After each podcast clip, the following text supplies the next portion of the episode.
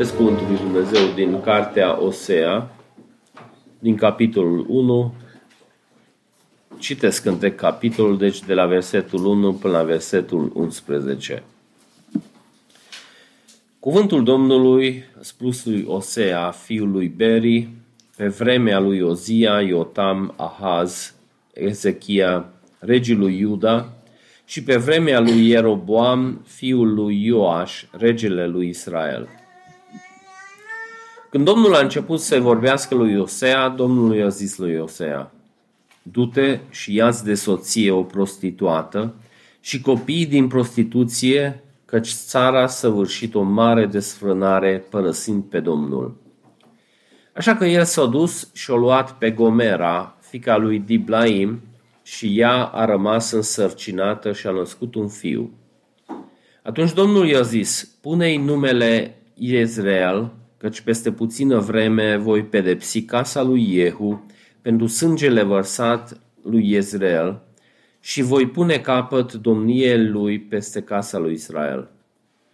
În ziua aceea voi sfărâma arcul lui Israel în Valea Izrael. Ea a rămas din nou însărcinată și a născut pe fica și Domnul i-a zis, pune-i numele Lo Ruhma, cea fără îndurare, căci nu voi mai avea milă de casa lui Israel, nu-l vom mai ierta. Dar voi avea milă de casa lui Iuda și îl voi elibera prin Domnul Dumnezeul lor. Dar nu-i voi elibera nici prin arc, nici prin sabie, nici prin lupte, nici prin cai, nici prin călăreți. Ea a înțărcat pe Lohruhma și apoi a rămas însărcinată și a născut un fiu. Și Domnul a zis, pune-i numele Lo Amni, nu-i poporul meu, căci voi nu sunteți poporul meu și eu nu voi fi Dumnezeul vostru. Totuși numărul copiilor lui Israel va fi ca nisipul mării, care nu se poate nici măsura, nici număra. Și se va întâmpla ca în locul unde a zis, nu sunteți poporul meu, li se va zice copiii lui Dumnezeu celui viu. Atunci copiii lui Iuda și copiii lui Israel se vor strânge la un loc și își vor pune un singur conducător și își vor ieși din țară, căci mare va fi ziua lui Israel. Citesc cuvântul lui Dumnezeu din Efeseni, capitolul 5, primele două versete. Deci Efeseni 5, primele două versete. Urmați deci exemplul lui Dumnezeu ca niște copii prea iubiți să trăiți în dragoste, după cum și Hristos ne-a iubit și a dat pe sine pentru noi, ca dar și ca jertfă de bun miros lui Dumnezeu. Deci urmați, deci, exemplul lui Dumnezeu ca niște copii prea iubiți, să trăiți în dragoste, după cum și Hristos ne-a iubit și s-a dat pe sine pentru noi ca dar, ca jertfă de bun miros lui Dumnezeu. Săptămâna trecută am început o nouă serie de predici pe cartea Osea. Ca introducere am încercat să vedem perioada în care a trăit Osea, contextul în care au slujit și au vestit aceste mesaje. Am văzut că el a trăit aproximativ cu 200 de ani după ce s-a rupt țara în două. A trăit puțin înainte de exilul din Babilon, încă era o bună stare fizică, dar spiritual lucrurile mergeau foarte prost. Oamenii totuși se amăgeau că ei sunt bine, că uite totul merge bine, deci uh, viața e frumoasă și Dumnezeu trimite profet, trimite profet după profet și tot atenționează poporul legat de judecata care vine, dar oamenii aparent nu înțeleg mesajul, nu sunt interesați de mesaj și cum trece timpul, mesajul lui Dumnezeu devine tot mai uh, puternic, nu numai prin faptul că profeții strigau, probabil câteodată și strigau, deci ridicau tonul, dar uh, Dumnezeu adaugă alte elemente prin care crește sonorul, între altele felul în care viața lui Osea descurgea, dar am văzut săptămâna trecută și alte exemple unde profeții făceau niște lucruri săritoare în ochi, lucruri care îl șocau pe oameni, ca cumva să se oprească oamenii în umblarea lor și să se pune pe gânduri. Deci Dumnezeu încearcă să producă această provocare, care vedem și la Nathan, când vine la David, spune o poveste care îl provoacă pe David și sare sus David și vrea să facă ceva și după aceea spune Nathan că de fapt e vorba despre tine. Deci într-adevăr e foarte uh, supărător ce s-a întâmplat, dar e vorba de tine. Și aceeași lucru încearcă să facă Dumnezeu prin Osea când îl cheamă să se căsătorească cu o prostituată, care era foarte, foarte șocant pentru evrei din vremea respectivă. În lege era discutat că slujitorii lui Dumnezeu cum să se căsătorească, cu cine să se căsătorească și asta era în contradicție cu acel lucru și strigând așa de tare prin căsătoria respectivă sau ulterior prin numele copiilor, că am văzut săptămâna trecută și numele copiilor sunt nume șocante, vărsare de sânge sau fără milă, fără iertare, nu mai sunteți poporul meu. Deci și numele copiilor lui Iosea încearcă să sublinieze acest mesaj care poporul nu prea vrea să audă și nu prea vrea să înțeleagă. Și aceste aspecte ne amintesc că și pe noi, la faptul că a fi creștin, a avea un mesaj, asta nu neapărat înseamnă că totdeauna este plăcută mesajul.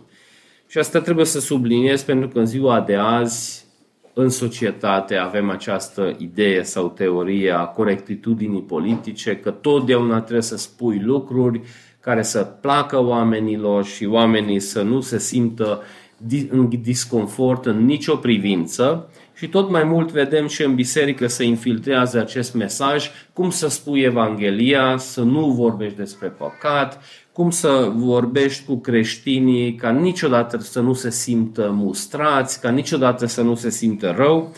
Vezi și în contextul nostru că cât de greu este să spui ceva neplăcut fratelui, cu toate că Biblia e plină și de ideea asta.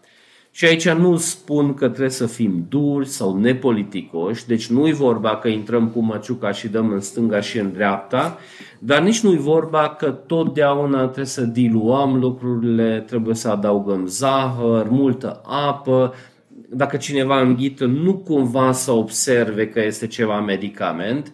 Deci, dacă suntem sinceri, trebuie să recunoaștem că felul în care societatea abordează lucrurile tot mai mult este prezent și în biserică și între noi, nu mai avem curajul să spunem nici lucruri destul de simple, nu cumva să rănim pe celălalt. Eu când am crescut, medicamentele aveau gust amar. Deci toate medicamentele aveau gust amar. În ziua de azi unele medicamente pentru copii au un gust așa de bun încât copiii cerșesc să mai primească încă o lingură de medicament, dar în vremea noastră nu era important acest aspect și atunci țin minte mama sfărâma medicamentul cu lingura, punea între zahăr și pregătea apa și punea în gura noastră și repede trebuia să bem apă ca să putem să înghițim. În ziua de azi, sunt tot felul de lucruri adăugate că e bine sau nu e bine, nu mă pronunț, că nu sunt competent pentru asta, dar în biserică văd o tendință similară, nu cumva cineva să se simtă mustrat, nu cumva cineva să se simtă neplăcut, inconfortabil după o discuție și tot mai mult ne este frică să spunem niște lucruri care ar trebui spuse, dar nu mai spunem că nu cumva să rănim pe cineva. Deci, în cazul lui Osea, vedem că mesajul lui era foarte dur. Deci, uh, era șocant. Săracii evrei numai de aceea nu făceau cruce, pentru că în vremea aceea nu se făcea cruce, dar mesajul a fost foarte provocator și când se întâmplă totul în fața lor și sunt revoltați, după aceea profetul spune că ăsta e nimic față de realitatea ce semnifică acest eveniment pentru că căsătoria mea cu această prostituată, de fapt, semnifică relația voastră cu Dumnezeu. și că, uh, în centrul cărții, cum am văzut și săptămâna trecută, este căsătoria profetului cu această prostituată Gomer și copiii care se nasc din această relație și numele copiilor, care fiecare la rândul lui are scopul de a avea și un mesaj spiritual. Deci fizic se întâmplă anumite lucruri, dar scopul acestei cărți nu este să distorsioneze mesajul Bibliei despre căsătorie, să încurajeze prostituția sau să încurajeze ca slujitorii Domnului să se căsătorească cu prostituate. Deci nu asta e mesajul cărții, ci să ilustreze relația lui Dumnezeu cu poporul său. Și cei care cunoașteți Biblia știți că această imagine reapare în întreaga scriptură și în Vechiul Testament și în Noul Testament. Dumnezeu mirele și Israel mireasa lui. Și în diferite contexte tot reapare, reapare în Biblie. După aceea și în Noul Testament vedem imaginea asta când în pildele lui Isus, deci imaginea nunții, imaginea căsătoriei, imaginea acestei relații merge în toată Scriptura până în Apocalipsa când are loc nunta mielului și când Isus și biserica unesc destinele pentru eternitate. Dar lângă imaginea asta de căsătorie spirituală apare în multe locuri și ideea infidelității spirituale. Câteodată Scriptura folosește în funcție de traducere cuvinte destul de puternice, deci prea curvie spirituală sau necredincioșie spirituală, care de multe ori este pusă în uh, paralel, adică în sinonimă cu idolatria. De exemplu, Ezechiel, care trăia puțin după Hosea, dedică un întreg capitol în capitolul 23, ideea asta de căsătorie și fidelitate, infidelitate. Un întreg capitol este dedicat acestui subiect să descrie relația lui Dumnezeu cu poporul lui. Și dacă citim descrierea din Ezechiel, sau dacă am vedea la televizor, atunci probabil ar fi uh, 16 sau 18, deci cât de bogat este descris această infidelitate. Și zic din nou, scopul nu este să fie scandalos de dragul scandalului, ci mai mult să trezească niște oameni care sunt morți spiritual, oameni care sunt surzi, care sunt orbi, să înțeleagă mesajul lui Dumnezeu și la alți profeți, de exemplu Mica, care trăia aproximativ în perioada aceea și acolo scrie, citim că toate chipurile ei cioplite vor fi sfărâmate, tot câștigul ei va fi ars în foc, toți idolii ei vor fi lăsați pradă pustirii, căci din plata prostituției adunate în plata prostituatei se vor preface. Deci zice că toată această activitate, după o vreme, includea și fizic prostituția. Deci unele religii în perioada respectivă, în zona respectivă, includeau și prostituție fizică. Că de aceea citim în, înainte de exilul din Babilon că în templu erau prostituate și nu numai femei, ci și bărbați și erau activități trupești, spunând că asta de fapt se face pentru Dumnezeu, se face ca închinare, deci lucrurile se înrătățesc tot mai mult, dar Dumnezeu în majoritatea cazurilor când se face referire la această prostituție, se referă la partea spirituală. Deci până la un punct putem să înțelegem și logica cum au ajuns ei aici, pentru că în momentul când țara se rupe în două, atunci Ierusalimul, templul, închinarea adevărată, rânduită de Dumnezeu, rămâne în partea de sud și partea de nord nu are închinare așa cum ar trebui și bineînțeles regele știe că oamenii o să meargă acolo și o să zică că e mai fain acolo că ei au templu și ei au închinare și atunci cumva să compenseze, repede și el pornește o închinare care din start uh, nu are calificativele din legea lui Dumnezeu, dar scopul scuze mijloacele, spunem și astăzi și nu, asta e, atâta s-a putut, sigur Dumnezeu apreciază zelul și binevoința, credem noi, dar vedem în Scriptură că Dumnezeu nu este impresionat și faptul că s-a pornit o închinare falsă la început, teoretic, ei se închinau la aceeași Dumnezeu, puțin diferit, că nu, totuși Ierusalim este unul, templul este unul, no, profeții deja puteai să, sau uh, leviții puteai să adămenești cu niște bani, să chem la tine și atunci pornește această închinare, dar care din start nu este biblică, și aceea tot mai mult se amestecă cu elemente nebiblice, tot mai mult uh, se amestecă cu religiile din zonă și atunci asta contribuie ca regatul de nord să fie dus în captivitate mult mai repede decât uh, regatul de sud. Deci nu toți evrei au ajuns în captivitate în aceeași moment, au fost cel puțin trei perioade când au fost duși oamenii în captivitate și regatul de nord cade mult mai repede pentru că acolo religia falsă a pornit mai repede. Dumnezeu, când a creat omul, a creat cu scopul principal de a se delecta în Dumnezeu, de a-L cunoaște pe Dumnezeu, de a avea o relație apropiată cu Dumnezeu și după cădere, acest lucru s-a stricat. Toată mântuirea are acest scop de a ne readuce în prezența lui Dumnezeu, să ne închinăm, să ne bucurăm. Deci nu-i vorba numai de perioada ce o să petrecem în cer și dacă ne ducem în fața lui Dumnezeu să nu fie supărat pe noi, dar până atunci trăim cum trăim, ci dacă l-am cunoscut pe Dumnezeu, atunci scopul ar fi să ne bucurăm în el, să ne delectăm, să facem toate lucrurile spre gloria Lui.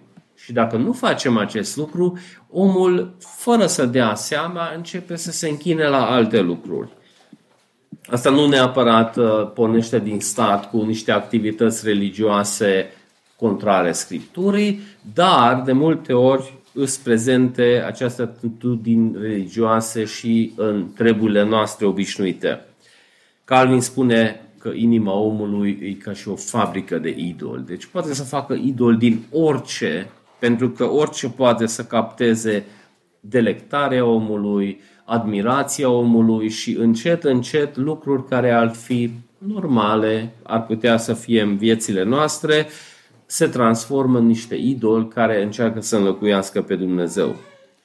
Vedem și în Roman 1, dacă mai țineți minte, și acolo e subliniat. Deci dacă cineva nu-L consideră pe Dumnezeu vrednic de a-L cunoaște, atunci pedeapsa lui Dumnezeu este că Dumnezeu predă dorințelor trupului și nebuniei minții.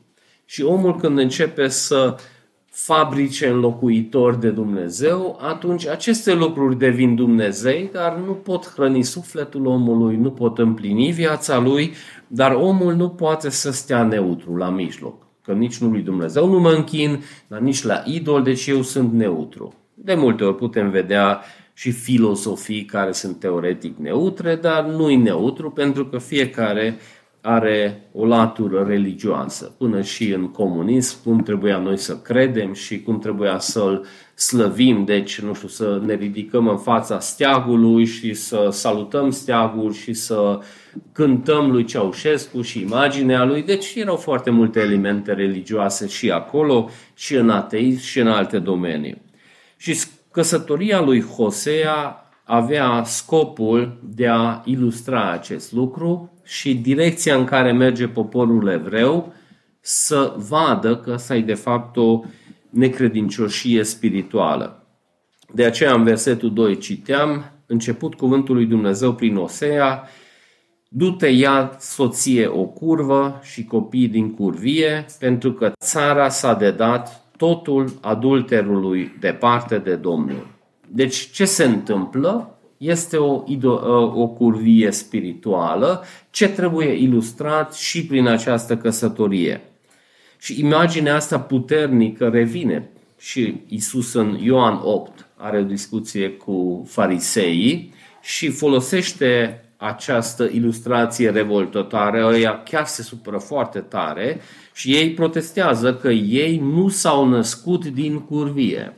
Și aici nu e vorba de faptul fizic și probabil ei se gândeau că, uite, tatăl meu, ăla, mama mea s-o căsătorit, deci ei sunt legitimi familie și eu nu sunt născut dintr-o relație de genul, dar Isus și acolo vorbește de latura spirituală, că ei se mândreau că sunt de prelinia lui Avram, sunt născuți din sângele lui Avram, ei sunt copiii lui Dumnezeu și Dumnezeu spune, nu sunteți copiii mei legitimi, pentru că faptul că fizic sunteți, asta nu înseamnă că și spiritual sunteți. Aceeași idee am văzut și în Romani, unde dezbate Pavel această aparentă tensiune din capitolul 9 și 11, că unii evrei aparent nu moștenesc împărăția lui Dumnezeu și atunci cine este adevăratul evreu și cine este cine nu mai trupește este evreu. Din cauza asta și când pornește Uh, legea lui Dumnezeu. Din cele 10 porunci, primele două, asta încearcă să sublinieze, la cine să ne închinăm și cum, și al doilea la cine să nu ne închinăm și cum să nu ne închinăm.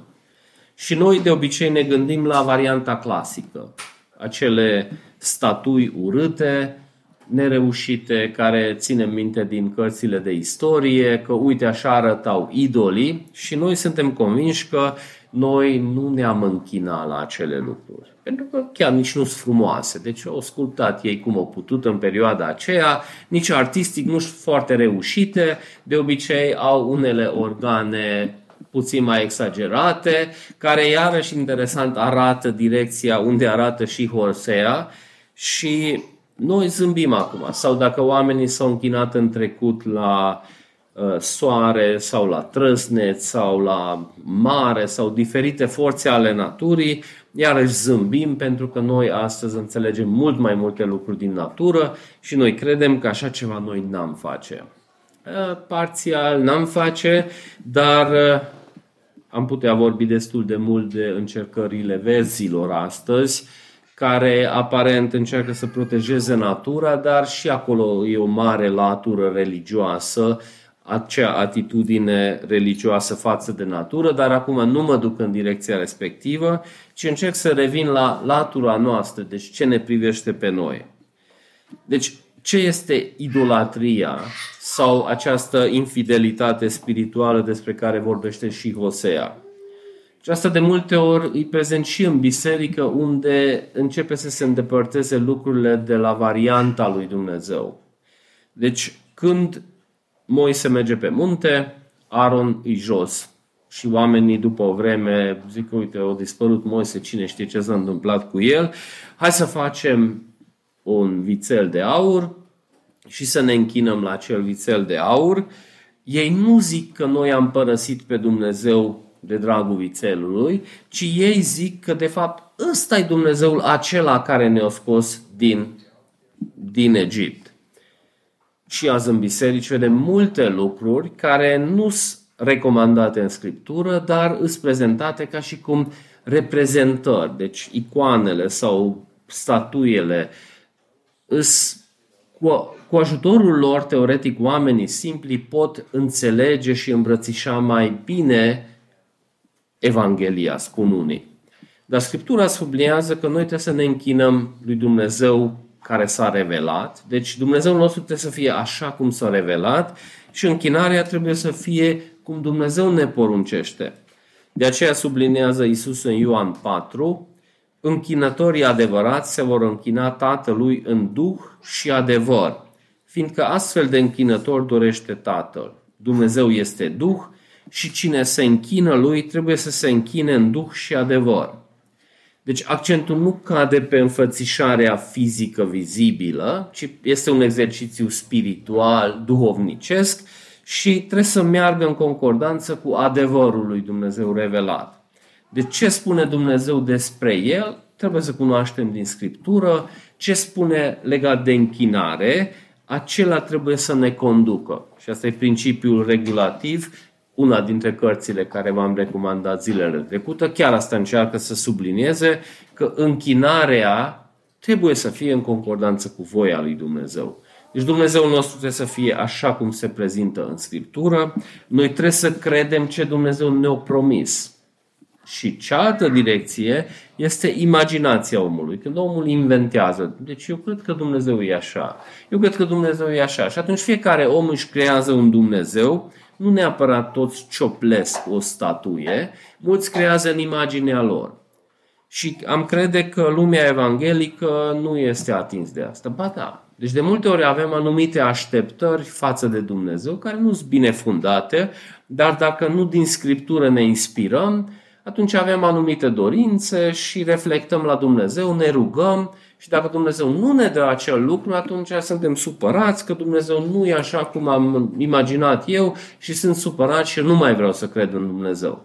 Deci și asta este o idolatrie, pentru că un Dumnezeu imaginar nu a prestat ce am sperat noi să presteze, de aceea sublinează Roman că credința vine prin auzire și auzirea prin cuvântul lui Dumnezeu. Deci noi nu altceva trebuie să credem, ci Dumnezeu ce-a revelat prin cuvântul lui. Legat de voia lui, caracterul lui, de închinarea noastră, cum putem să venim la Dumnezeu? De exemplu, orice închinare care nu se aduce în fața lui Dumnezeu prin Hristos este o închinare falsă. Deci sunt multe activități religioase și în Cluj, și rudele noastre poate practică anumite activități religioase. Și de multe ori ne uităm că îi rău sau nu îi rău, îi acolo ceva din adevăr sau nu e acolo. Și de multe ori îs elemente din adevăr.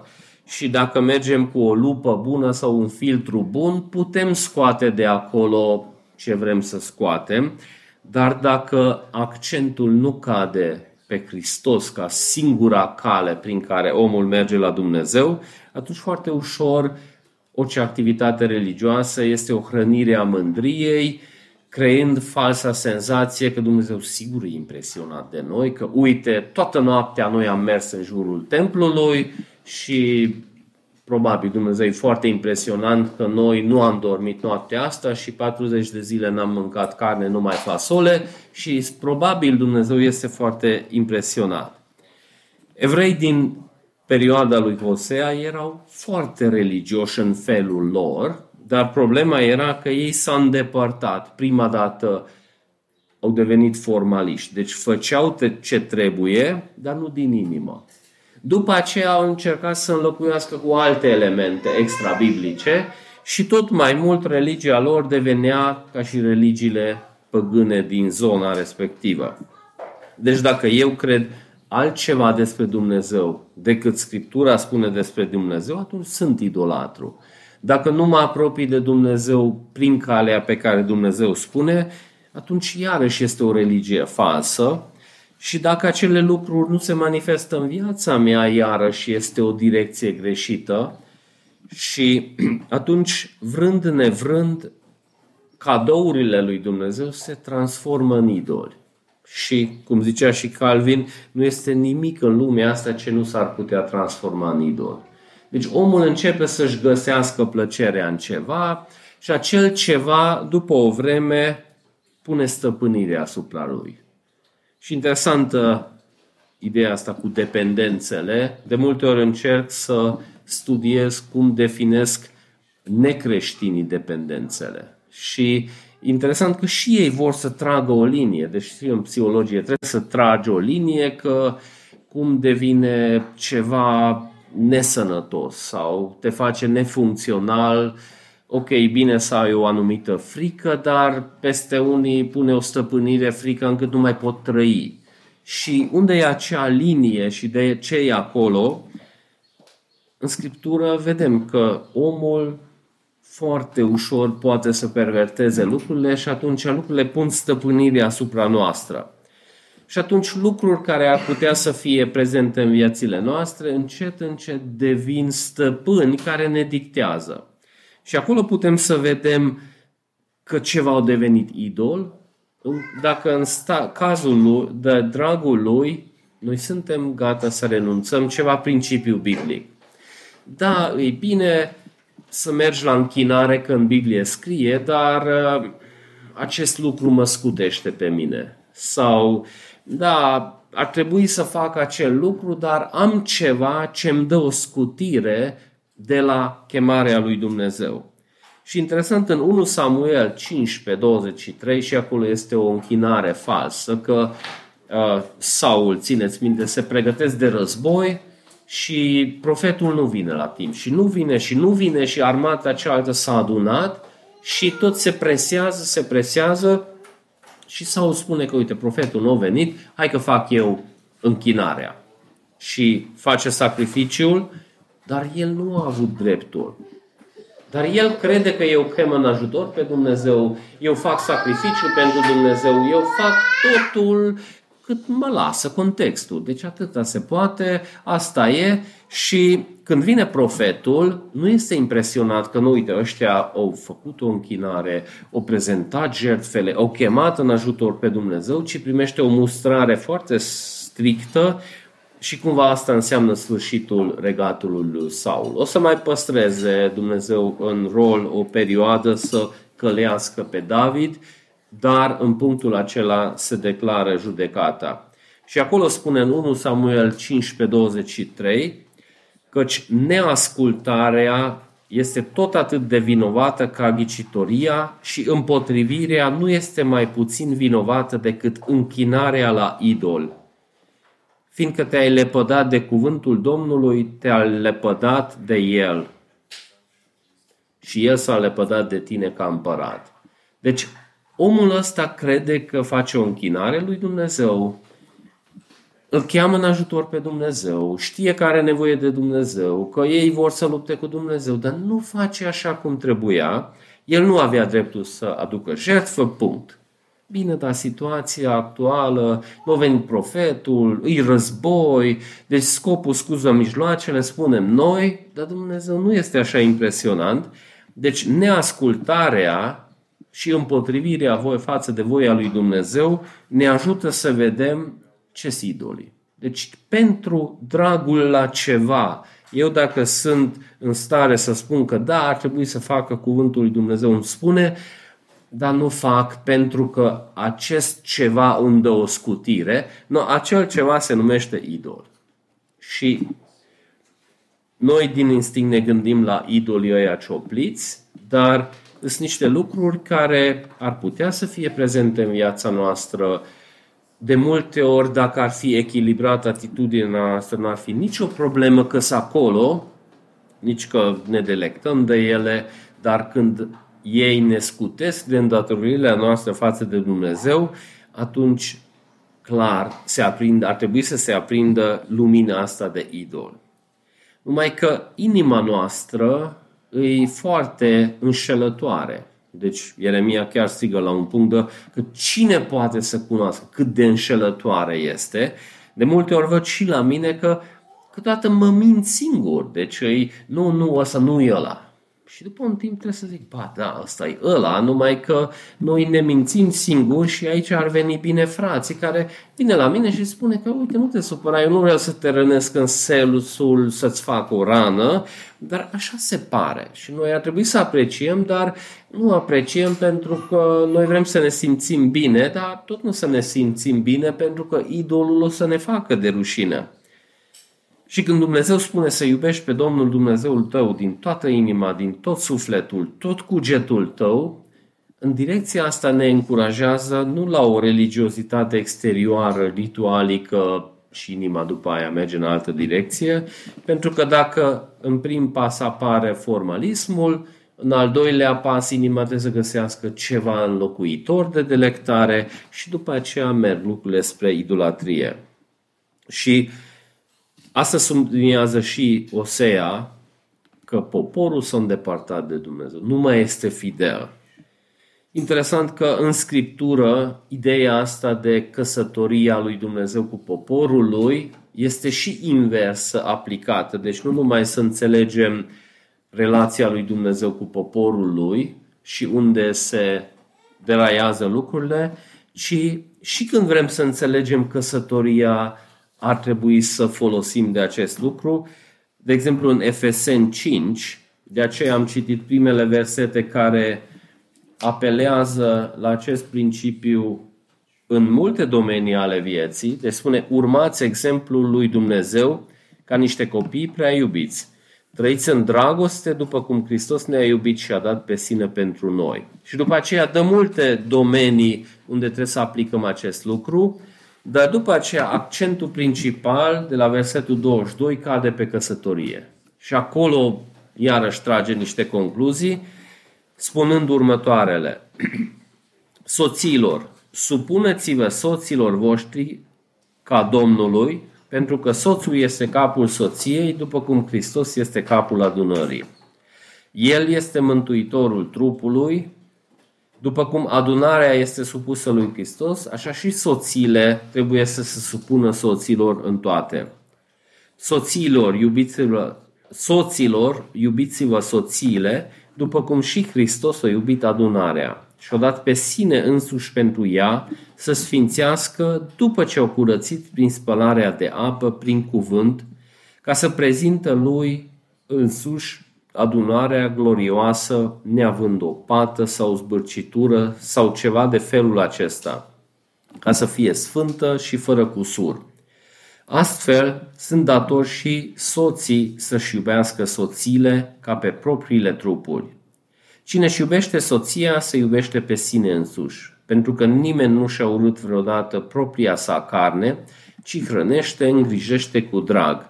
Și Hristos a făcut cu adunarea, pentru că suntem mădularele trupului său, carnea sa, osele sale. De aceea va lăsa omul tata și mama și se va alipi de soție și cei doi vor fi un singur trup. Taina acesta este mare, dar eu vorbesc cu privire la Hristos și la adunare. Însă și voi, fiecare, așa să iubească soția ca pe sine însuși și soția să se teamă de soț. Deci aproape fiecare element este scos și sucit și distorsionat, pentru că de multe ori văd uh, imaginea bărbaților din biserici, că vreau să fiu bărbat, dar așa vor să fie bărbați ca un tiran, ca un dictator, ca orice mafiot care dă cu pumnul dacă ceva nu-i place, dar nu în felul slujitor cum face Hristos cu biserica lui. Nu în felul în care Hristos s-a umilit și a slujit. Că varianta aceea slujitoare, nimeni nu vrea să se umilească zilnic, să moară, să slujească, și dincolo de soțiile, dacă văd faptul că un fel de Skanderberg, că cine e șeful și hai că nu mă las, că după aia mă fac ce păpuc și ștergar și hai să arăt și eu. Și pornește un Skanderberg care din start merge în direcție greșită. Pentru că scopul ar fi să arătăm în lumea asta imaginea marei căsătorii. Deci, Oamenii au tot felul de așteptări de ce vor să se căsătorească și de obicei, din instinct, nu sunt biblice. Deci și la creștini. Deci când Paul Tripp spune în cartea lui La ce te așteptai, apoi încearcă să sublinieze ideea că majoritatea au așteptări greșite legate de căsătorie și așteptările greșite, idolii, te dezamăgesc și după aia oamenii sunt supărați și merg la Dumnezeu și arată că, uite, expirat produsul sau ceva nu e în regulă cu produsul ăsta, că eu am avut niște așteptări și nu am plinit așteptările. Păi dacă citești foarte atent acest uh, pasaj, ok, umilește-te, slujește. Deci nimeni nu poate să te oprească în această privință. În privința așteptărilor lumești, da, multe lucruri ne pot opri, dar în privința acestei slujiri și umilințe, nu poate nimeni să ne oprească. Adică trupul vrea să ne oprească, dar de afară în sensul acela că eu n-am nimerit bine și acum nu pot să slujesc. Deci cu cât meditez mai mult pe această direcție, cu atât vezi mai mult că chemarea e în altă direcție. Dumnezeu nu numai definește ce este căsătoria, lumea vrea să rec- definească, pentru că în Romani, 8 spun, în Romani 1 spune că dacă nu consideră vrednic pe Dumnezeu să-L cunoască, Dumnezeu, ca pedeapsă, dă pe ei nebuniei minții. Și atunci societatea, deci și paradele gay, arată spre Dumnezeu, spre adevărurile lor, că ăștia dacă nu-L vor pe Dumnezeu, trebuie să redefinească totul. Numai că nu pot opri. La început poate zici că, ok, bărbat și femeie, dar până ei se înțeleg bine. Și dacă nu mai încearcă o dată și poate au noroc mai mult, a doua oară sau a treia oară. Dar ca și următor pas, poate problema e cu bărbații, că sunt așa neșlefuiți, poate femeile și mai gingașe, mai înțelegătoare și încearcă și zice, nu, uite, asta pare mai interesant, mai atractiv. Dar după aia nici ăla nu merge și atunci oamenii au tot felul de încercări. Acum să se numească doi bărbați și trei femei, o familie sau oamenii se căsătoresc cu diferite obiecte sau animale și fac procese să fie legitimat acel lucru ce fac ei. Ce arată asta?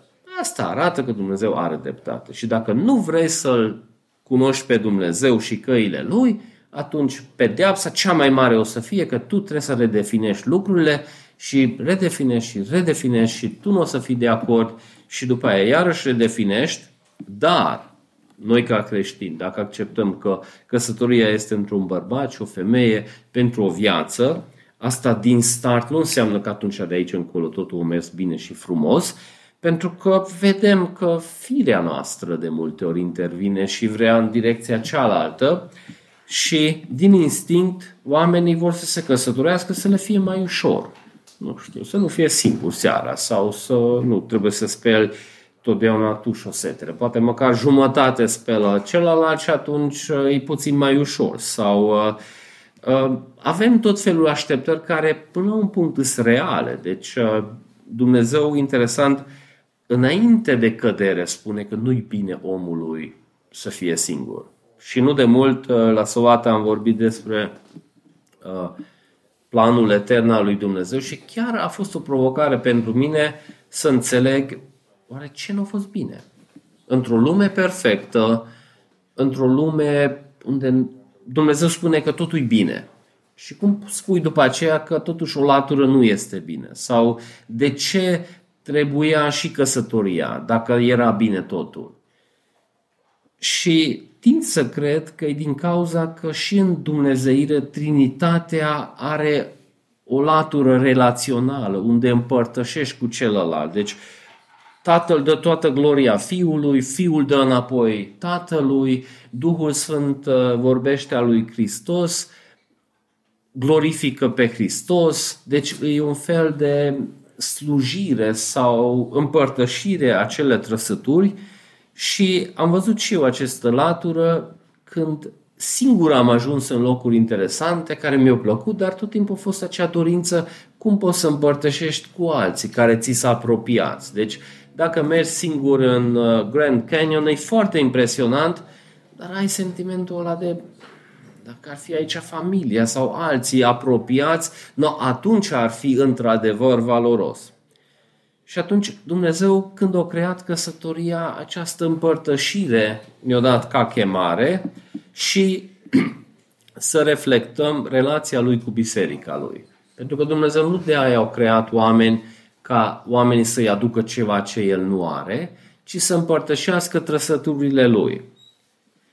Și căsătoria asta ar trebui să reflecte că eu tot ce am, încerc să slujesc pe celălalt, celălalt mă slujește pe mine și atunci în loc de competiție, că nu vedem în uh, în Trinitate o competiție în sensul că eu vreau precruce, nu, că tu te duci, că ăla e mai, mai eu vreau ăla. Deci vedem o armonie. Tatăl trimite pe Fiul, dar Fiul vrea să vină. Fiul trimite pe Duhul Sfânt, dar Duhul Sfânt vrea să vină și se delectează fiecare în partea lui.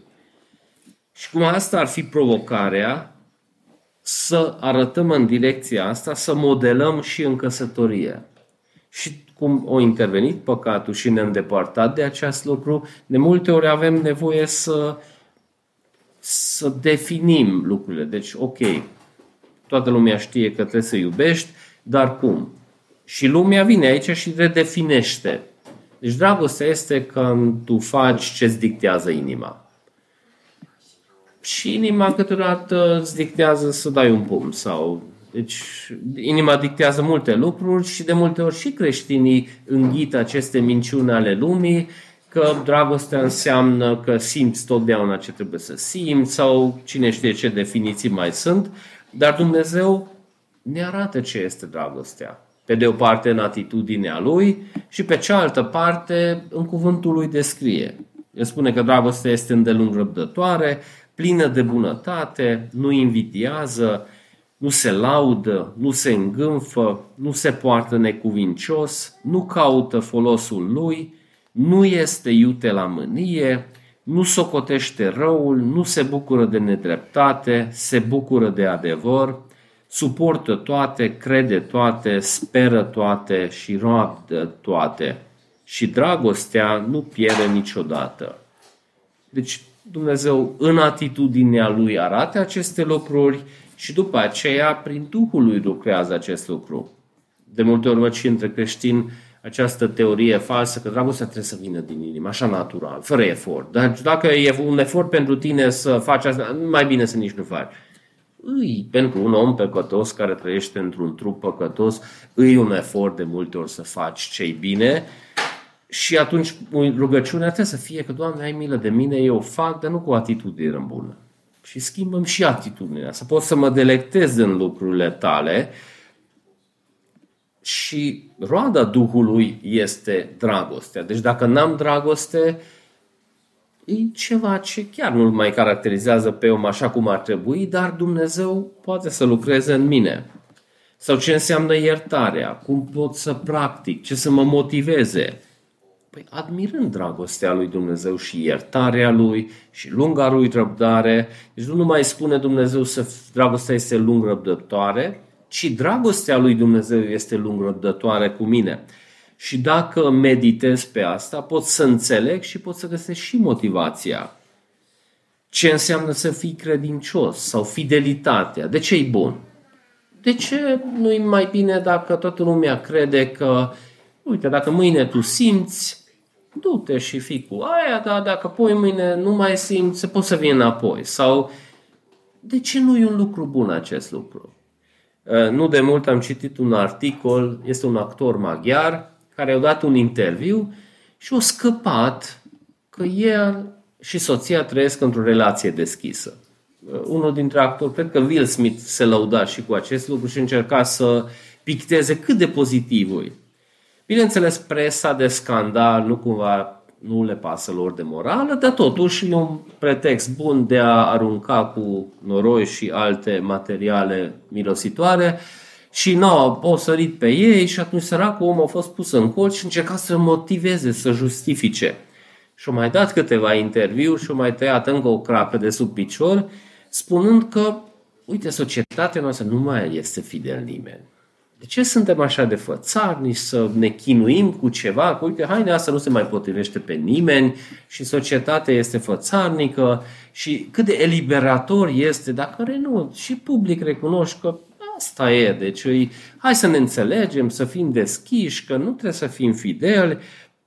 Și a fost foarte interesant că cum descrie el că, că s-a înțeles cu soția și ce liberator a fost – dar după aceea începe să desfacă ce o zidit până atunci, a spune că, dar să nu credeți că noi ne culcăm cu toată lumea toată ziua și peste tot, că totuși uh, ținem unul la celălalt și stabilitatea este foarte importantă pentru noi și să știi că poți să contezi pe celălalt și a fost așa de interesant că o zidit ceva și după aia o, o mers înapoi acolo unde încercăm și noi să mergem pentru că această, deci poți să contezi pe cineva sau nu poți să contezi? Sau de ce e așa uh, dureros uh, infidelitatea? De ce e, ai așteptări și după aia nu se... Deci cumva crezi că e ceva solid acolo, poți să contezi și după aia vezi că nu poți să contezi.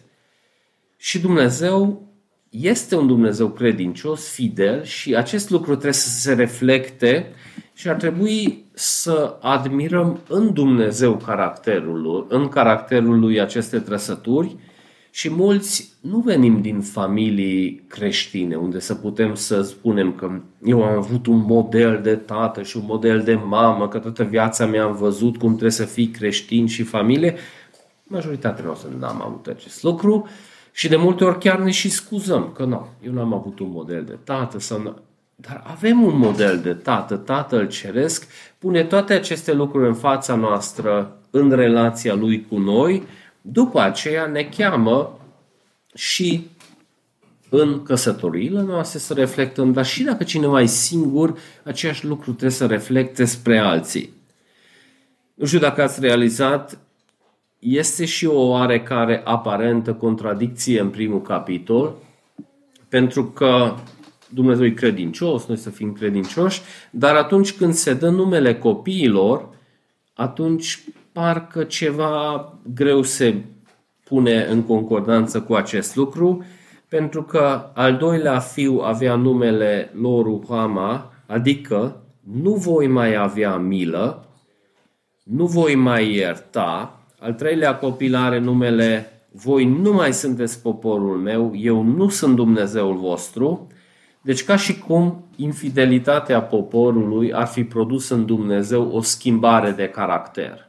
Deci ca și cum Dumnezeul milos și iertător devină nemilos și neiertător. Și Dumnezeu care dă la Moise un jurământ etern, că voi fi poporul vostru etern, și după aceea, bine, atunci nu mai fac. Deci, la prima vedere, parcă este o schimbare de caracter. În Exod 34 citim, numele Domnului este milostiv și plin de har, încet la mânie și plin de îndurare și credincioșie.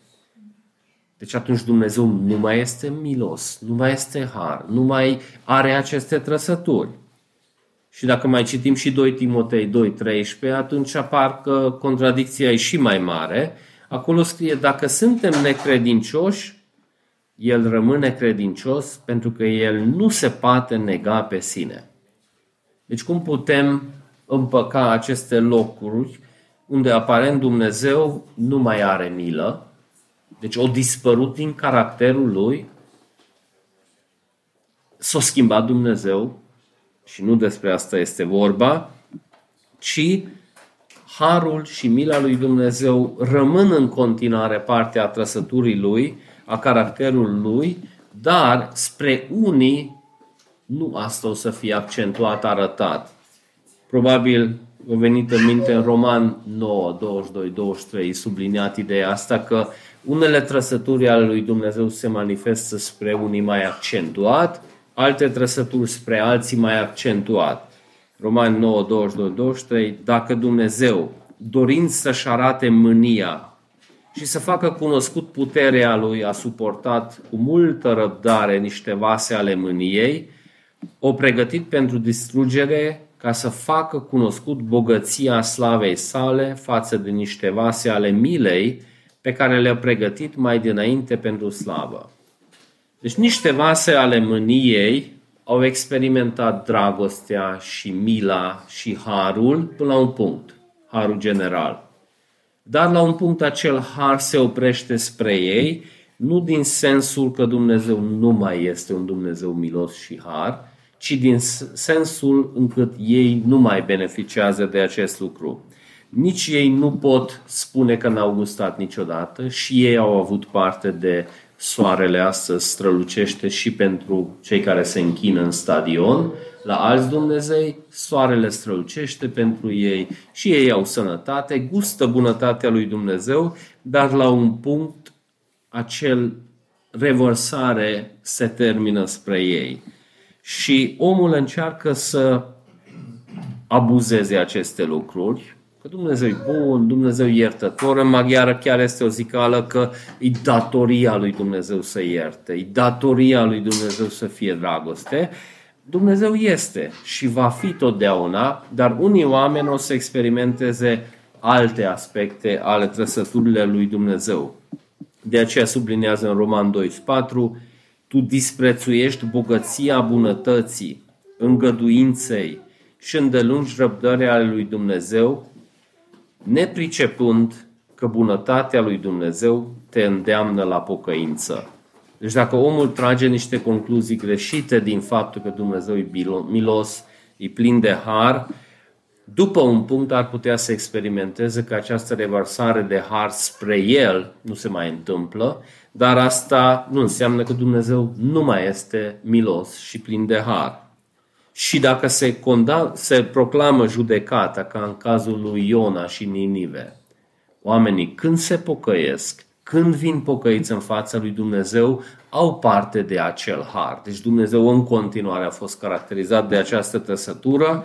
Deci ne amintește pasajul să nu căutăm în alte contexte Harul lui Dumnezeu, să nu folosim într-un mod sucit aceste adevăruri, ci acolo să căutăm unde Dumnezeu ne dă prin Fiul Lui. Deci și prin această predicare și prin acest exemplu Osea cheamă oamenii înapoi la Dumnezeu și cei care s-au pocăit au avut parte de Harul lui Dumnezeu și cei care au vrut să abuzeze bunătatea lui nu au reușit. Deci în încheiere citesc Roman 10, de la 10-13, căci cu inima omului crede să primească dreptatea și cu gura mărturisește să primească mântuire. Într-adevăr, Scriptura spune, oricine crede în El nu va fi făcut de rușine, căci nu este nicio deosebire între iudeu și grec, deci oarece acel Domn este al tuturor, fiind bogat în binecuvântare față de toți cei care îl cheamă, fiindcă oricine va chema numele Domnului va fi mântuit. Amin.